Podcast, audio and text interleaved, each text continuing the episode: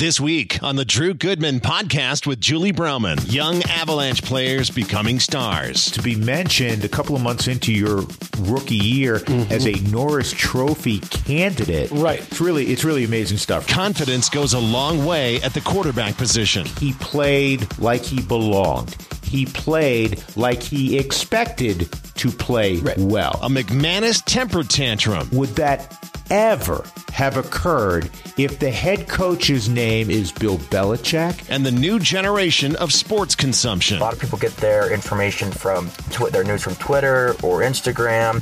One thing that people do do is a lot of my friends do listen to podcasts. This is the Drew Goodman podcast with Julie Browman. Welcome, everybody, to podcast number 21. It's the Drew Goodman podcast with Julie Browman, except Julie ain't here. But she has a really good excuse for not being here because it is happy bleep birthday, Julie. And she's with several girlfriends up to God knows what in San Diego. I can't wait to hear those stories next week. So happy birthday, Julie. Tear it up. You deserve it. And uh, we'll hear about. Uh, I'm going to grill her pretty well uh, next week, so you'll want to look forward to that on our next uh, podcast. We're brought to you uh, each and every week by Ideal Home Loans, and uh, they'll bring us our interview a little bit later on. We have a special interview, special for me, especially. We'll get to that a little bit later on. But Jesse Montano is with us. He is one of our engineers, and uh, he is very busy. You're doing a lot of hockey these days, aren't you, Jesse? Yeah, that's mostly that's mostly what I mostly do with the Avs and, and stuff like that. But uh, Avs are fun. Avs are Mikko fun. Rantanen back. it's uh, it's crazy. Avs are fun is a really weird sentence to hear around these parts the last fifteen years. But uh, the Avs are fun. They look great. You know what? I was reading a piece today, and I and I love the Avs, so I, I watch closely. Cale Makar is phenomenal. I mean, to, to step out of collegiate hockey, and I understand he was the Hobey Baker Award winner, Right. but his first college or his first NHL game, as we all know, was in the playoffs last year. Yep. And he handles himself like he's a ten year vet in the postseason, and so his first time playing in the regular season was already after he had played a multitude of playoff Right. Pretty wild. Yeah, no, I mean he he's out there. He looks like he's on easy mode in a video game, honestly. And and and you know there, there's, and I, I hate to be jumping far ahead, but you know Drew Lock is another rookie that just made his debut, and I saw a lot of people talking today about swagger. Cale Makar, it's not even necessarily swagger, but like you said, just the way he carries himself out there looks like a vet. He's really good. He knows it, and he falls in with the grand humility that most hockey players always play with, especially young hockey players. Mm-hmm. Defensemen typically, as you well know, it usually takes a while for them to become seasoned Yeah. and become upper echelon in the NHL. Yeah. This precocious kid with a couple of years of major college hockey Yeah. is already among the top defensemen. I don't think I'm, that's a stretch right now. No, Drew. I mean, with the way it stands today, you know, with the the NHL just passed their quarter season, uh, you know, mark, so everyone starts in the quarter season poll. Cale Makar is legitimately in the running for both Rookie of the Year and the Norris Trophy, which is awarded to the best defenseman in the NHL. He's he's legitimately in the running for that. So.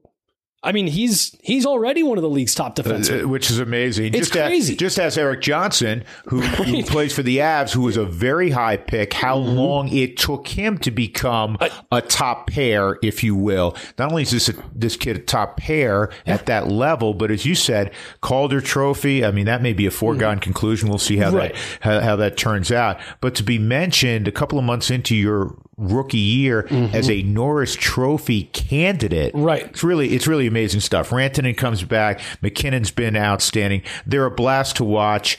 Don't miss out Yeah. because when you have an elite team.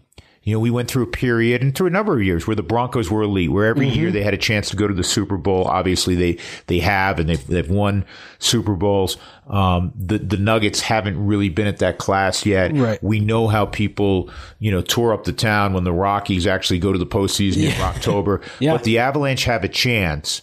Th- This could be an extended window Oh, yeah. where they year in and year out, just as they did when they moved from Quebec. And, and for me, some of my greatest sports memories, more than 30 years in this town, are the Avalanche when it was Forsberg and Sakic Yeah. and Foote and Sandis Ozolinsh, and, and it was like a who's who um, of great players at that time in the NHL. And we all know about the rivalry with the Detroit Red Wings.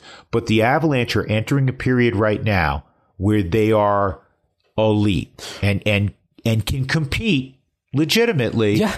with the top teams in the NHL. every night. And, and you know, you you just said Mikko Rantanen came back. They've been without Mikko Rantanen, Gabe Landeskog for the last five weeks, and and they're still up near the top of their division. And and you talk about extended window. What about Joe Sakic for GM of the year right now? He makes these offseason acquisitions to to you know bolster the roster's depth. They get hit with some early injuries, and that depth helps keeps this keep this team afloat. He took Cale Makar at four a couple seasons ago before he went the college route, uh, and you know he's from a smaller minor junior league, maybe not the best pick. Took the risk, paying off handsomely. I'll, I'll give you another one he, he took that you're well aware of. When Nathan MacKinnon came out, the sexy pick, and, and this kid I'm going to mention, and you know where I'm going with this, is a really good player. Yeah. And he had ties to Colorado. I know his dad. I used to do his dad's games when he was in the NBA. He's a great guy. I know his mom, Amy. Seth Jones. Mm-hmm. Seth Jones was, for many people, the first pick in the draft. Oh, yeah. And it's not as it Joe Sakic loved Seth Jones. Right. But he saw something in the electricity that Nathan MacKinnon brought. Yeah. A- And, maybe only a guy like Joe Sakic, who played with that same electricity, great wrist shot, and, and had great wheels. Mm-hmm. He saw that in MacKinnon. And now, as it turns out, and this is not to disrespect the career Seth Jones having, because Seth Jones is terrific player. Great, great career so far. But MacKinnon is turning out to be he's another one. You have two guys on the same team that could compete for the Hart Trophy. every year. Every year, and and, and yeah, I, I mean it's especially at the time with Seth Jones, defense was such a uh, you know very much under the microscope here in Denver. That was a kind of a risky pick at the time, right? You need defense, you take the center, and uh, I mean I don't think one one Avalanche fan would have it the other way right now. No, it, it's turned out nicely. And you know what? I wanted to talk football today, but I love talking about the Avalanche. It'll make my uh, son Zach, who's uh, going to school in the Midwest and playing ball there, who does not miss an Avalanche game. He'd be thrilled that we started the podcast with a good. good, uh, you know, five minutes of uh, Avalanche hockey. So that's uh, that's awesome. So you mentioned that uh, Drew Lock, Jesse, got. Um, you know, got his first start finally. Mm-hmm. Yeah, people finally. were starting to wonder, you know, is this guy going to play? Did they? Did the Broncos think they made a mistake? Because Mm-hmm. Right. there were there was great mystery around. Even this week, when we saw that he was getting the number one snaps. Mm-hmm. But they still didn't name him the starter until about it seemed like five minutes before the opening kickoff on Sunday against the Chargers. He played well. He didn't play. He, he didn't light the world on fire, but he played well. He played like he belonged. He played like he expected to play well. And for any athlete, but particularly one who plays that position, you got to have that. Got to have that. Yeah, And so I, I, I was impressed. And the, the proof will be, you know, uh, in follow up games. Is he going to have some clunkers? Yes. Listen, even the elite guys have clunkers. But you had to like what you saw from Drew Lock. And you mentioned this earlier. It's one of my favorite words moxie. He played with moxie, especially, you know, kid coming out and playing in his first NFL game. Right. And and especially behind you know that O line that obviously has its issues. I think it could have been very easy for a kid like that to go out and be scared that he was going to get run over and you know am I going to take any sacks and for him to go out there and hold himself the way he did um it's impressive. It, it, it, it's for me that was more impressive from a mental standpoint because you know Brandon Allen went out and stole a win, so he played all right. But for me, the the, the mental side of it, I thought was was impressive. I, I, I was impressed. And the Broncos find a way to win, courtesy of the officials. I'm going to jump in there right now because you know I, have pontificated on this on uh, several occasions already on this podcast. I have great respect for officials uh, in any sport. It mm-hmm. is not easy. I understand that. Yeah. And and my bigger issue is the seeming mandate from the league that any infraction, any hint of an infraction, anything that whiffs of an infraction gets flagged. And now we have a sluggish sport that does not need to be that sluggish. So we take a, you know, we, with that preamble, I will take you to the final snap of the game. And I give Vic Fangio credit 14 yeah. seconds, you know, throw the ball deep, hope you get what you got, a mm-hmm. PI call. Right. Unless it is egregious in my mind, and I'm glad the Broncos won, certainly. Right probably doesn't help them in the grand scheme of things when you talk about the April draft, but yeah. that's another topic. We'll save that for when Julie's back. We'll save that for when Julie's back, if she's sober enough to uh, conduct the program next week. She'll never hear that. Right. right. Um, but I, unless it's egregious, keep the flag in your pocket. And I, I did not think that wa- that warranted a 37 yard penalty, and basically gave McManus an opportunity to win the game, and he and he came through. I'm going to get to Brandon McManus yes. by the way in a oh, moment. Oh, yeah. Also, so I hate that. I hate the fact that we can't have three consecutive plays in the NFL without a flag. Mm-hmm. I, the, the most visible players in the NFL are not players; they're the white hats. Yeah, yeah, and and I think I you know, like I said, I, I spend, or like like we talked about at the beginning, I spend a lot of my time, uh, you know, with the Avs and around the NHL and and those officials, and they've got their lumps. So let me ask you: over the last few years, I feel like the NFL officials, I, I feel like it's gotten. Again, I don't want to use the word worse because it's such a tough job, but I feel like every play has a flag, and I feel like it wasn't like that even just a few years ago. There, I, I would agree with you, and I and again, I think it's a mandate from the league, from Park Avenue, that you know they're concerned about lawsuits, so we understand where they're trying to kill, you know eliminate the head completely from football. Yeah. And some and sometimes when there's head to head contact, it is unavoidable. You have athletes moving very quickly. You are lead. You're, you know, you're trying to make contact with your shoulder. What's next to your shoulder? What's between your two shoulders? Your head. Right. Right. Okay. Uh, common sense has to be utilized. But right. I just go back to this if it is a flagrant violation. Yes. If I've got a bear hug around you and I tackle you so you don't sack the quarterback, we throw a flag. That is clearly holding. Right. Right? Right. But if, you know, there was a little jersey tug and, and the guy slides by and, and it didn't really affect the play, please. Right. Stop. Enough. Let him play. Right.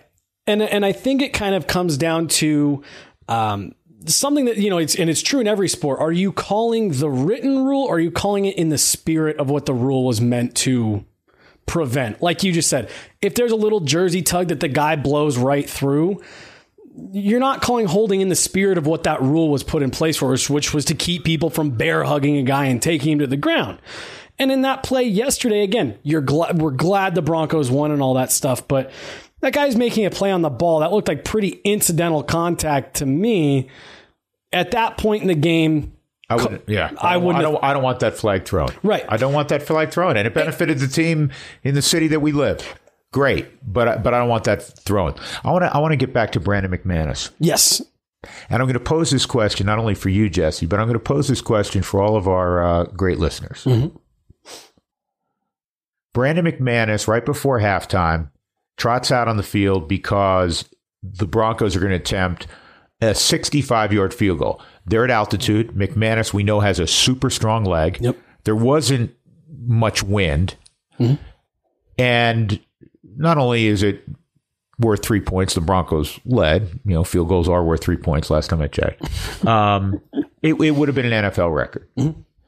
And then Vic Fangio decides against it and take so much time in the process that it cost them five yards. So the, that was bungled, right, from a coaching standpoint.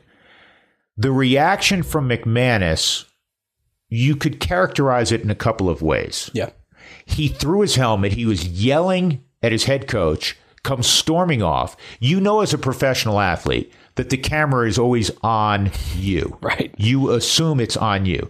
It's why in dugouts with the manager when a player makes a bad error, let's say, and they know that immediately a camera or director is going to cut to their reaction. Guy strikes out with the bases loaded, that sort of thing.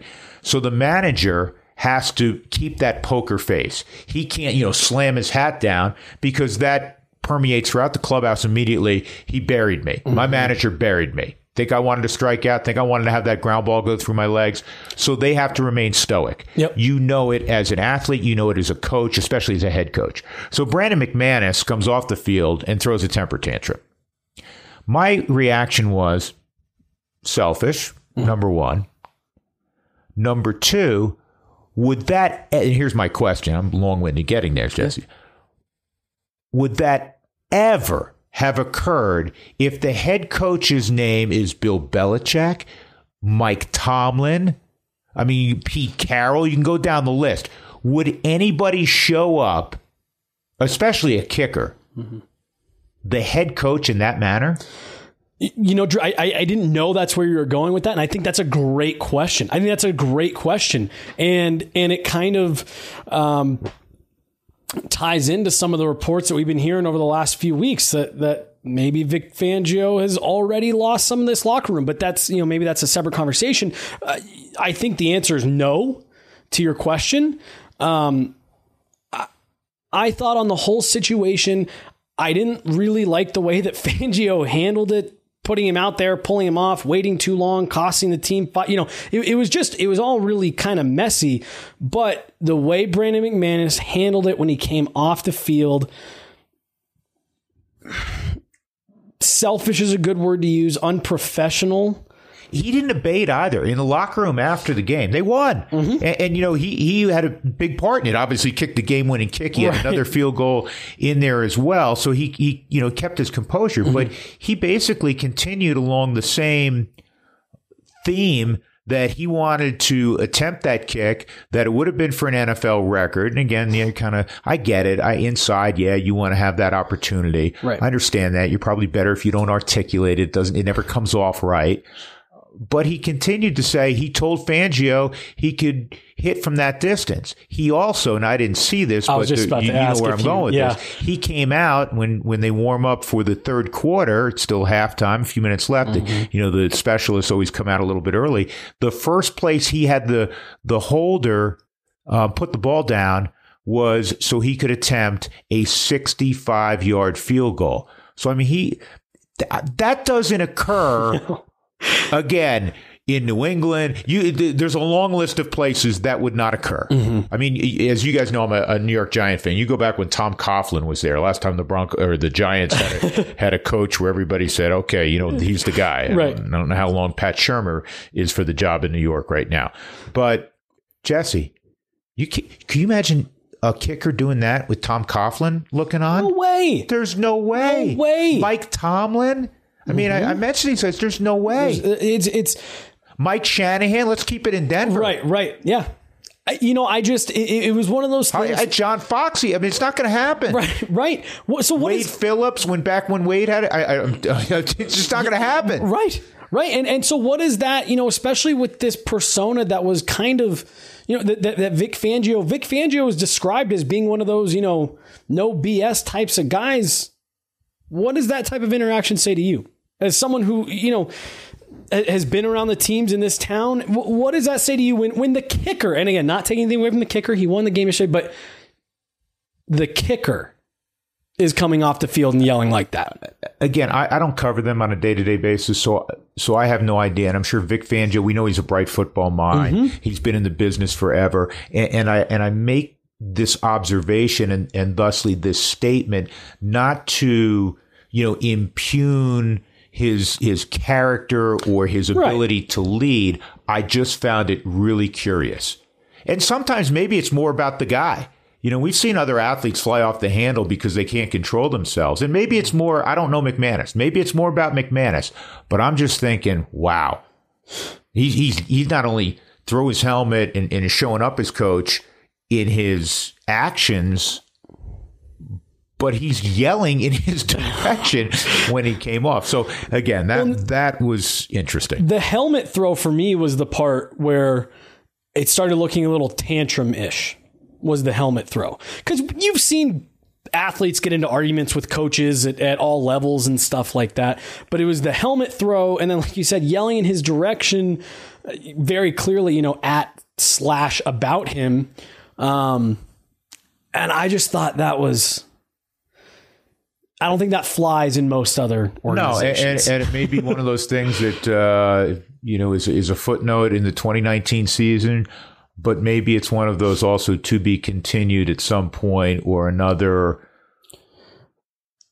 I suppose marker that we will refer back to at some point in time. If if either Fangio or McManus aren't back with the Broncos next year, I think you can probably look to this will be some type of benchmark yeah, and I, and honestly, I would be shocked if if if if that were on, either side. You'd assume I, right. McManus a good kicker. You'd assume he'll be back. Vic mm-hmm. Fangio will be going into his 2nd mm-hmm. year, and uh, I think that would be premature. Right. Well and, and, and, I guess when I say that, something would have to go sideways, and you'd be able to look at this event as here was a warning sign that McManus was Correct. an a hole or Correct. Fangio lost the team, whatever it is. Correct. Yeah, I, I will buy into that. I'll tell you what we're going to do right now. I said we had a special interview.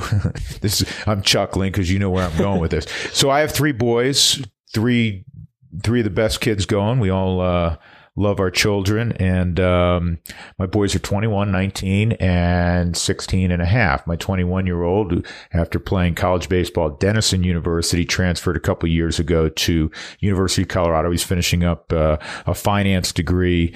Uh, there, and uh, I could brag on on all of them for a while, but I'm not going to do that. But uh, Jacob, my oldest, Jacob, Zach, and Gabe. Jacob is uh, is our special Ideal Home Loans interview of the week. Love it. So we're going to get to that right after I tell you a little bit more about Ideal Home Loans. You can reach them at 303-867-7000, 303-867-7000. I'm utilizing them right now because I'm in the process of uh, purchasing a new home. They answer all of your questions. They they just are so easy to deal with and I've been fortunate enough to buy a number of homes through the years and deal with different uh, folks in on the lending side, and, and I've had all different kinds of experiences. This is a plus, and it's uh, it's because they're not only A plus with me, they've been A plus with all of you through the years since 2001 for Brent Ivinson, their owner, that they have an A plus rating with the Better Business Bureau. They're a local direct mortgage banker. Their employees are salary based. They're very, very good at what they do.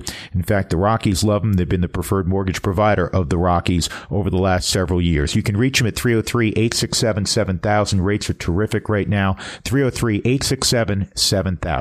And with that, Ideal Home Loans brings us our, our interview of the week.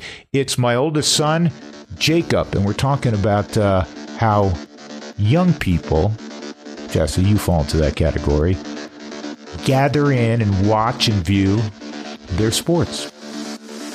All right, I was wondering, you're 21, almost 22, or 21 and a half, I guess to be exact. How do your contemporaries watch sports? Do they sit down and watch a whole game at a time? Well, first off, I appreciate you finally having me on. It's long overdue. Um, and to answer your question, um, I'll take that under consideration. Go ahead. To, to, answer your question, uh, there's there's times when people sit down and watch a whole game, um, but more often it's that the game is on in the background while we're, we're doing something else, and that you know, we, we look up now and then um, to, to see what's going on. Think a lot of it, um, watching sports now at our age, has to do with fantasy sports or or gambling. People um, aren't really inclined to watch random, you know, NBA game or even a random NFL game unless they have something on the line. Um, and I think that maybe is different than how it was years ago. So basically, you guys are a bunch of degenerates in college these days. Okay. Uh, I'm glad you've uh, made that announcement. You mentioned fantasy sports. We know fantasy sports has been huge rotisserie, you know, going back to rotisserie baseball, but especially in football, fantasy football. Do you think people would watch the game at your age if there wasn't fantasy involved, period? Uh, fantasy and or gambling. Um, I, I don't think people would watch it as much. I think people would still watch their favorite teams play. Uh, maybe not to the, the, degree that they do now, um, but certainly uh, a random college basketball game um, wouldn't be watched or watched as intensely as it is um, with gambling. Do people enjoy the game of football for what it is now, or again, is it is it part and parcel because of hey, so and so got me X number of points? I mean, do, when I grew up, naturally, I was a Giant fan, as you know, you're a Giant fan. When it was one o'clock back east, you were watching the Giants, and you didn't you didn't miss a snap.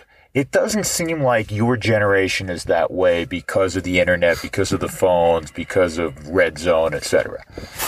Yeah, I think even um, you know I'm a Giants fan. Obviously, it's tough to watch the Giants right now. As I'm um, in Denver, if you're a Broncos fan, it's tough to watch the the Broncos right now. It's kept when they play the Chargers, but uh, there's there is red zone now. there's social media. There's all these kinds of apps um, that you can stream the games on and and not even watch all the plays, but just watch the highlights or just watch the big plays. And then red zone, you only watch when teams are obviously in the red zone. For a fantasy perspective, that's what everybody likes to watch. Um, and so I think a lot of people watch because of fantasy, because of gambling, and they like to see instantaneous um, you know, gratif- gratification um, instead of watching, uh, you know, a, a 14 to 10 Ravens Steelers game or something like that, um, like an old dogfight. You're a reader, and, I, and I'm really glad you are. You're actually a voracious reader. It seems to me, because of Twitter and Instagram and YouTube, that a lot of young people don't read. And I want to make this question um, particular to columns in newspapers, columns on the internet, game recaps. Does anybody your age, I shouldn't say anybody, but but how frequently does somebody come up to you and say, "Hey, man, that was a really interesting piece that was written by Mark Kiszla or you know Bob Nightingale in USA Today"? Does that happen much? Uh, no. sorry, sorry, Mark and uh, Bob, but uh, not not at my age. No, I, I enjoy reading articles, and I'm sure there's there's guys like me and, and girls like me that, that enjoy reading sports articles, and I love going on ESPN. Um, and, and, reading all the, the different articles that there are out that day and analysis. Um, but I would say no. A lot of people get their information from tw- their news from Twitter or Instagram, and people would rather scroll on that than than read a you know a specific piece on why the Patriots are struggling right now on offense. Uh, it just doesn't have it as much. I'd say that people, one thing that people do do is a lot of my friends do listen to podcasts, uh, whether it be sports podcasts, whether it be um, Gary Vee's uh, podcasts. Um, there is a lot of, I'd say, podcast listening going on, but um, my age, I would say a lot of my friends would rather listen to music. Um, and, and talk or play a video game almost than read an article or read God forbid the newspaper at my age. Uh, By the way, you, you, mentioned podcasts. I assume uh, every one of your friends is a religious follower of this podcast. Uh, yeah, sure. Uh, you better start doing your part in that regard. All right, how would you how would you rank the four major sports in your age group, and I, again, this is completely unscientific. It's your friend group, but how would you rank them? Um, in terms of popularity. Yeah, I would say that instead of four, I would say there's there's six major sports because I would separate the NBA and college basketball, and I'd separate um, college football um, from the NFL. Um, I would say that uh, NFL probably reigns number one. Still, I would say college football probably is number two. Um, and I, it, that might be just recency bias because it's what's been going on every Saturday and Sunday for the last two, three months. Uh, but I think that's fairly true. And then I think certain time periods uh, more so than, than than sports is what you know, constitutes popularity. So in March, I'd say everybody's watching March Madness in college basketball. Um, whereas right now, I no, not a lot of people watch, you know, the random college basketball game, and certainly not a lot of people watch the random NBA game or the random NHL game. They'll they'll follow their team, and when I say follow their team, most people will check the box scores in the morning rather than watching religiously every night. Um, and then you know during the summer, I'd say people follow baseball, um, just like they follow the NBA and the NHL during the regular season. Um, but the only sport people really watch, I'd say religiously and follow throughout the regular season, at least a casual sports fan at my age, would be the NFL. Um, and so I'd say NFL, college football, um, and then the playoffs for each sport would be tied for third. Now, you were a college baseball player. You, you've always loved baseball. You grew up in a baseball family. Do people your age and even, you know, teammates, former teammates of yours watch baseball? I mean, sit down and I'm, I'm not just talking about catch the highlights. So so and so went three for four with a couple of home runs and I saw Mike Trout's highlights where you actually are watching pitch by pitch. I'd say in the playoffs, uh, we definitely did. I mean, we watched a lot of the play- guys that weren't even baseball fans this year. We'd watch a lot of the playoff games, and we'd really watch intensely about what was going on, and that was fun. I would say during the regular season, it depends on if you are a baseball fan or a big fan of your sports team. I'd say I was talking about this earlier that uh, a lot of I think it, there's an East Coast.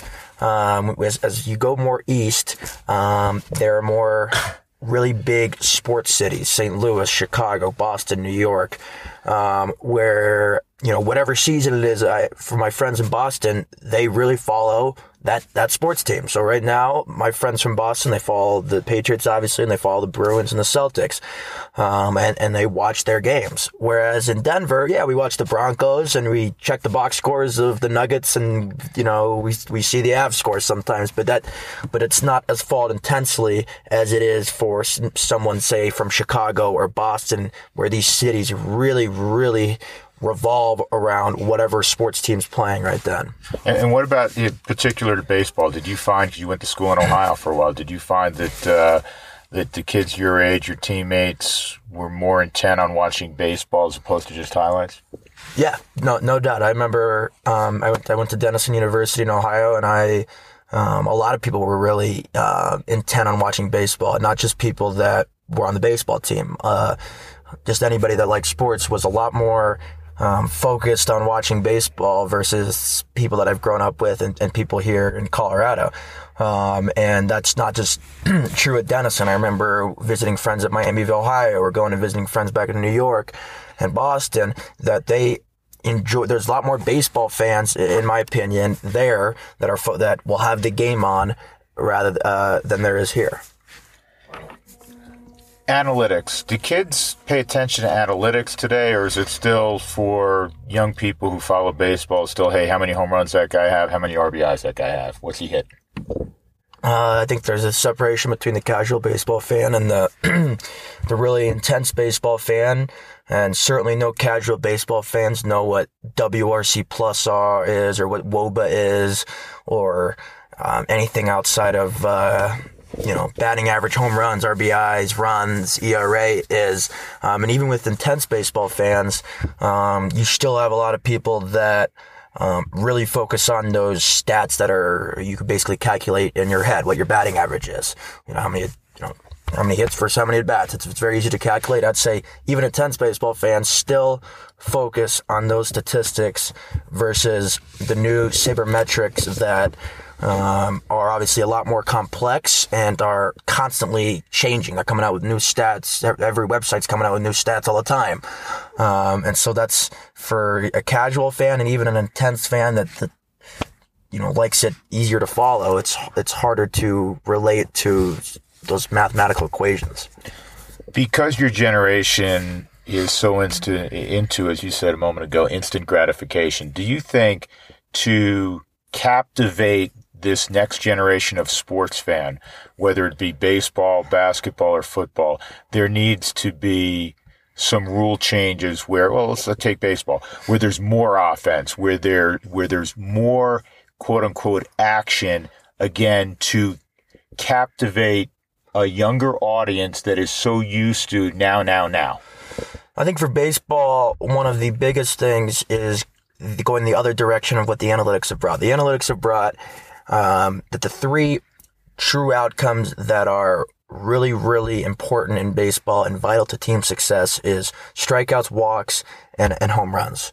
Um, and so as a, as when you're on offense, you want to hit home runs and walk and you don't want to strike out and the opposite, um, for when you're pitching. So those are the three biggest outcomes in baseball. And that's why walk percentage is up, K percentage is up and home run, um, rate is up. But what that leads to is a lack of action in the actual sport. So by bettering the team and optimizing the efficiency of your offense or of your of your pitching staff, you're actually um, taking away from a lot of the action that casual baseball fans would rather see. They'd rather see balls in play all the time. Uh, Nolan Arenado making great plays three, four times a game rather than 13 strikeouts and five walks in a three hour and 40 minute game because uh, every pitch, every at bat's going deep into the count.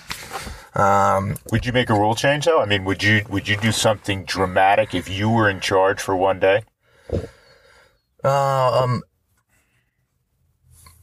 specifically, I, I think um, maybe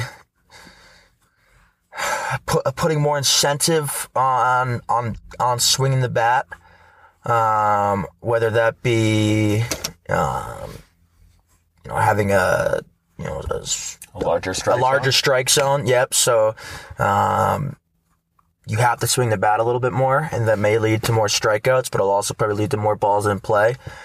Um, I, one thing that you can do that doesn't exactly enforce more action, but during the All Star game, I really find it interesting when guys are mic'd up and when you hear you know, actual conversations going on. And in the NFL, I know they, they have guys mic'd up and you listen to their, their conversations. And that's part of the reason why the NBA uh, receives a lot of popularity is because you feel like you really know the characters in the NBA. You feel like you really know LeBron James. And a lot of that is because he's right there in front of you. He's so close to the fans when he's playing. And you don't get that in baseball because they're on the field and you could be you know, hundreds and hundreds of feet away from them up in the stands. Um, and a way to change that is on TV, have guys mic'd up for segments of the game. So you really listen to what their thought process is through an at bat, what their thought process is when they're shifting um, in the infield or when they're relaying signs, um, you know, from you know from the catcher to the, to the, shortstop. I think that would go a long way into really teaching the game to to youth, but also getting more people involved um, in the game. Last question. If you could have one job in sports, what's the greatest job you could have? Um, I think playing would be uh, would be number one. I think being a professional baseball player, heck, a professional golfer would be pretty dang fun. Um, you know, outside of playing, I think I'd, I'd have always wanted to be a major league general manager. So that is something I still aspire to be. Um, I think that would be a blast. Um, I think there's a ton of great things to do in sports. It's a huge industry. Thanks, buddy. Now go study. I love you. I uh, thank you for having me. I love you too. That was fun. That was, that was neat having uh, having Jacob on. So uh, I'm gonna have to get my other boys on as yeah, well. say, you're, so you're gonna have everyone now come. Hey, why am I not on the show? Why did he get to be on the show? Well, Zach's a communications major um, at Webster University in St. Louis, and he um, he's also playing college baseball there. But he does a lot of play by play, and he has a podcast also. Nice. So, I- you know what? Until I'm on his podcast, he ain't on our podcast. How about that? That's right. Quid pro quo. heard that? Heard that term out uh, bandied about uh, lately. Zach, you can come on anytime you want. Gabe as well. Hey, Jacob, you, you know you listen to it, and i- you know you you smiled at one point because I think it resonated with you in that so many. You're 27, mm-hmm. right? Yes. Jacob's 21. So so many people in, in your age group, number one, you're used to instant gratification in terms of I'm not sitting there watching a three hour game. I can watch, you know, the red zone channel, right? Yeah. Yeah. How big is fantasy w- with you and your buddies? Uh, I mean, everyone, everyone plays fantasy. Whether you, you know, I, I have, uh, I finally, finally last year I stopped doing fantasy hockey. I used to do fantasy hockey, but those lineups are tough to keep up with for 82 games. Um, but no, I mean, I mean, everyone does fantasy football. You have one at work, you have one amongst your friends, you have one with your family. You know, everyone does fantasy. And you, you mentioned red zone. That's all I'm thinking. I on on. I love red zone. It's it's the fantasy channel.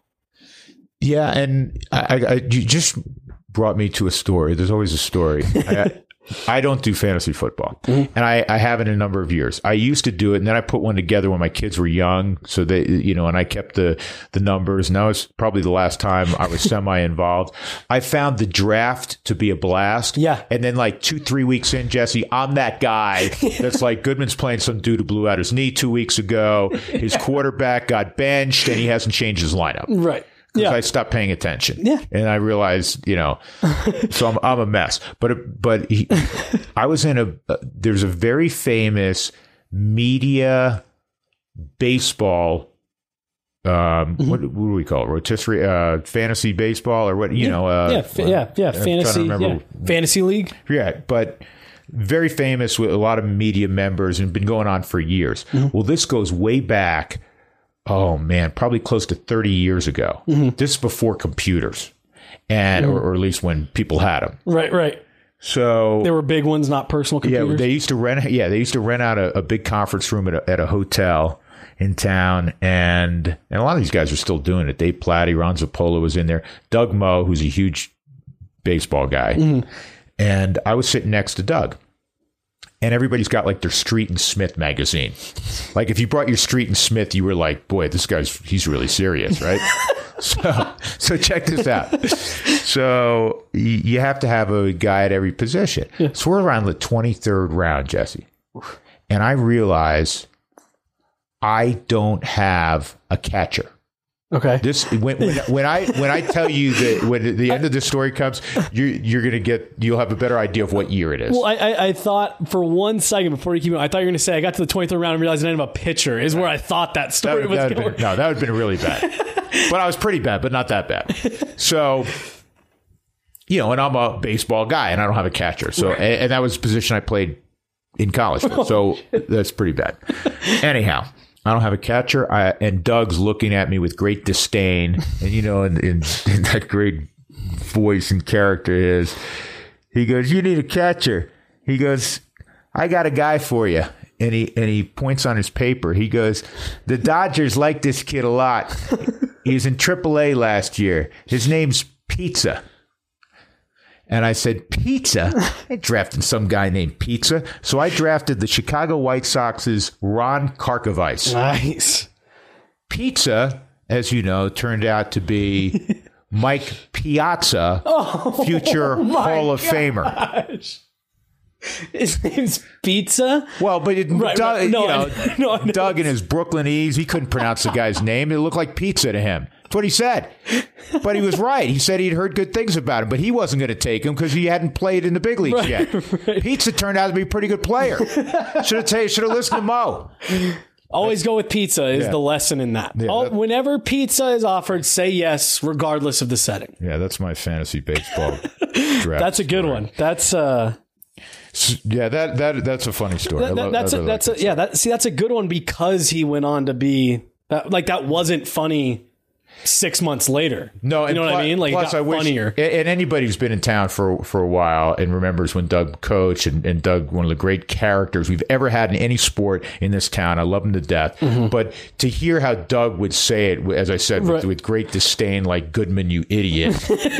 and he still he loves telling that story as well. We'll get some more. We'll get you know we'll get Doug on at some point. Yeah, okay. good one. Before we depart, I want to talk a little bit about college football because Jacob had mentioned that he's mm-hmm. a big college football fan. We had rivalry week last week. The you know the Iron Bowl. What a great football game. 48-45. Auburn. Mm-hmm. You know they don't get yeah. beat even by Alabama at, at Jordan Hare.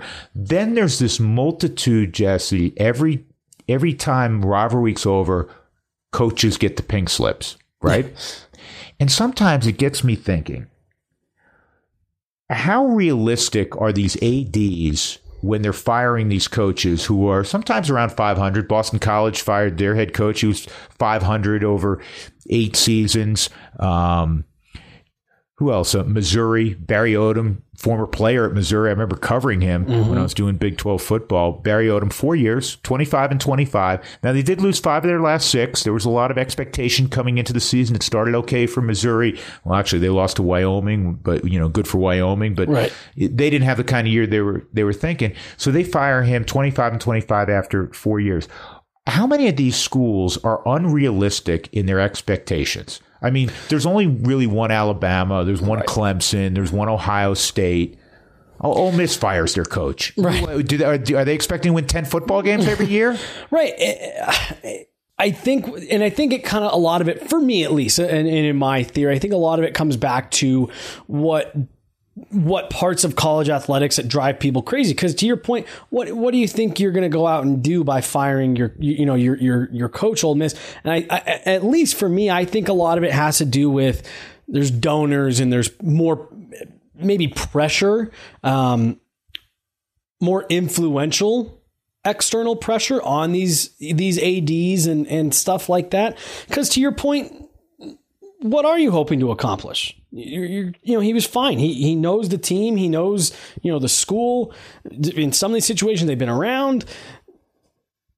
Uh, what do you what are you gonna is are you really gonna bring someone that's gonna be that much groundbreakingly better? Well, first of all, you're going to probably not lose a complete recruiting class, but you're not going to have a great recruiting class No, because now yeah. you're in transition. That school that was recruiting you is now searching for a new head coach, and then who knows if they still like you? New, you know, they'll keep like one or two assistants. It's mm-hmm. going to be you know nine new guys at least. Yep. So it, it oftentimes, sometimes it works, oftentimes it does not. It's like Arkansas; they fired Morris after a couple of years. You know, after Bielema got let go, they'll be on another coach in three years. We'll be having the same same conversation. Before we go ahead, CU? Sorry, CU. I mean, how many head coaches have they gone through in the last handful of years before it finally, you know, it looks like they've stabilized a little bit, but now got a little bit of consistency. You're not firing a head coach every Yeah. time I look up. I'm glad you mentioned that because I, before we depart, I wanted to mention some of the schools locally. Mm-hmm. As of, as of this taping on Monday night, Colorado State, and there have been rampant rumors that you know they were going to let Mike Bobo go. He he's two and eighteen against his rivals, plus Boise State. That's rough, eh? He's lost 12 in a row against his rivals, Air Force, Wyoming, University of Colorado. Uh, I like Mike a lot. Uh, uh, about three, four weeks ago, um, I had them and I got to spend some time with them. Mike was, was on our, on our podcast and I'd like to see him still get one more year because I think they're trending in the right direction, even though I know for that fan base, it doesn't feel that way. Yeah. Um, they have good players. They have to start winning games. There's no question. He has to win. They have to go to a bowl game next year, and I would say they have to win seven or eight games next year for him to keep his. i- i- If you know, we who knows? Maybe they they make a change after we're done with our podcast. Which is usually how this stuff goes. Usually, how this stuff goes. Um, Wyoming, they have. When we talk about culture, we always talk about that in sports, particularly in football. For me, it's greater than culture. It's identity. Colorado State, you say, what's their identity? They're still trying to figure out what their identity is. At Wyoming, under Craig Bohl, and he went through some quarterbacks this year because Sean Chambers went down. You know what their identity is. Right. He's a great fit up there. They're going to play tenacious defense. They're going to run the football. They're going to run the football. They're going to run the football. It's going to be physical. They're going to be play well in the elements. You know what you're getting when you're playing a Wyoming football team year in and year out. The names will change because they do, right? Right. They have an identity. To your point, Jesse, what I'm seeing, and, and Air Force, I don't want Troy Calhoun, and they won 10 football games. Great, great year. Yeah. You know you're going to face a great option attack, and those kids, those future leaders of the military, mm-hmm. just like it is at the Naval Academy, just like it is at Michie Stadium at West Point, Yeah. those kids are relentless. They're going to play 60 minutes and they're going to play you on their field or they're going to play you in an alley. They're going to play you in a parking lot. That's Air Force football. So they have an identity. Right. Right? Colorado, like you said, they've gone through coaches, they spread it out, they've you know, they've dabbled in this, dabbled in that. They're starting to forge an identity. And toughness is the centerpiece with it with Mel Tucker. Yeah. And good teams do finish strong. Do Yeah. good teams don't whimper out the final you know, game 10, game 11, game 12 in the college football season. Mel Tucker's team, they faced a better, they're better athletes on Utah right now. Right. Good win against Washington, solid win against Stanford. They're trending in the right direction. He is creating not just a culture, he is creating an identity again in Boulder. Well, and it's an identity that, you know, you mentioned the recruiting class when you're constantly going through these coaching changes, you know, you're missing out on recruits when you can start to form that identity and it translates to pro sports too, right? Instead of recruits, they're free agents. When you can start to form, you know, an, an identity, then you have players that fit that identity or want to be a part of an identity like that, that are wanting to come play for you. And, and, and I think that I think you nailed it earlier when when you made the comment of okay, you fire coach. You don't necessarily miss this recruiting recruiting class, but it's not anything like it would have been had you had an identity and a system in place. And you know, you you look at a school like Colorado, like CU, where they were going through those changes a lot over the last few years, and, and it's how are you expecting to gain any traction, right? And and, and, so it's great to see that that they finally said it, it appears like they have their guy and they can kind of start to carve out who they are and, and what they want to be about. And until CSU does something like that, that fancy new stadium is going to continue to look awfully empty. Yeah, they have they have good players. Those good players have to start winning football games, and, mm-hmm. and it always begins and ends with with the head coach. And uh, I will leave you with this thought: you can talk about culture, you can talk about, as we were just mentioning, identity. Hmm. There's an old line in football. It's about the Jimmies and Joes, right? yeah, yeah. Or, or as my former uh, Big 12 partner Dave Lapham used to say, you can X and O all you want, but if their X's are bigger, stronger, faster than your O's, yeah. you ain't gonna win. There you go. Hey, Jesse, man, great job pinch hitting for Julie. Appreciate it. Julie, uh, if you do listen to this podcast and, and you have a degree of sobriety as you celebrate this uh, most important birthday in San Diego, uh, we wish you well. Stay safe. We'll see you again next week. That's podcast number 21. Hope you enjoyed it, everybody. We'll talk to you next week on the Drew Goodman podcast with Julie Browman.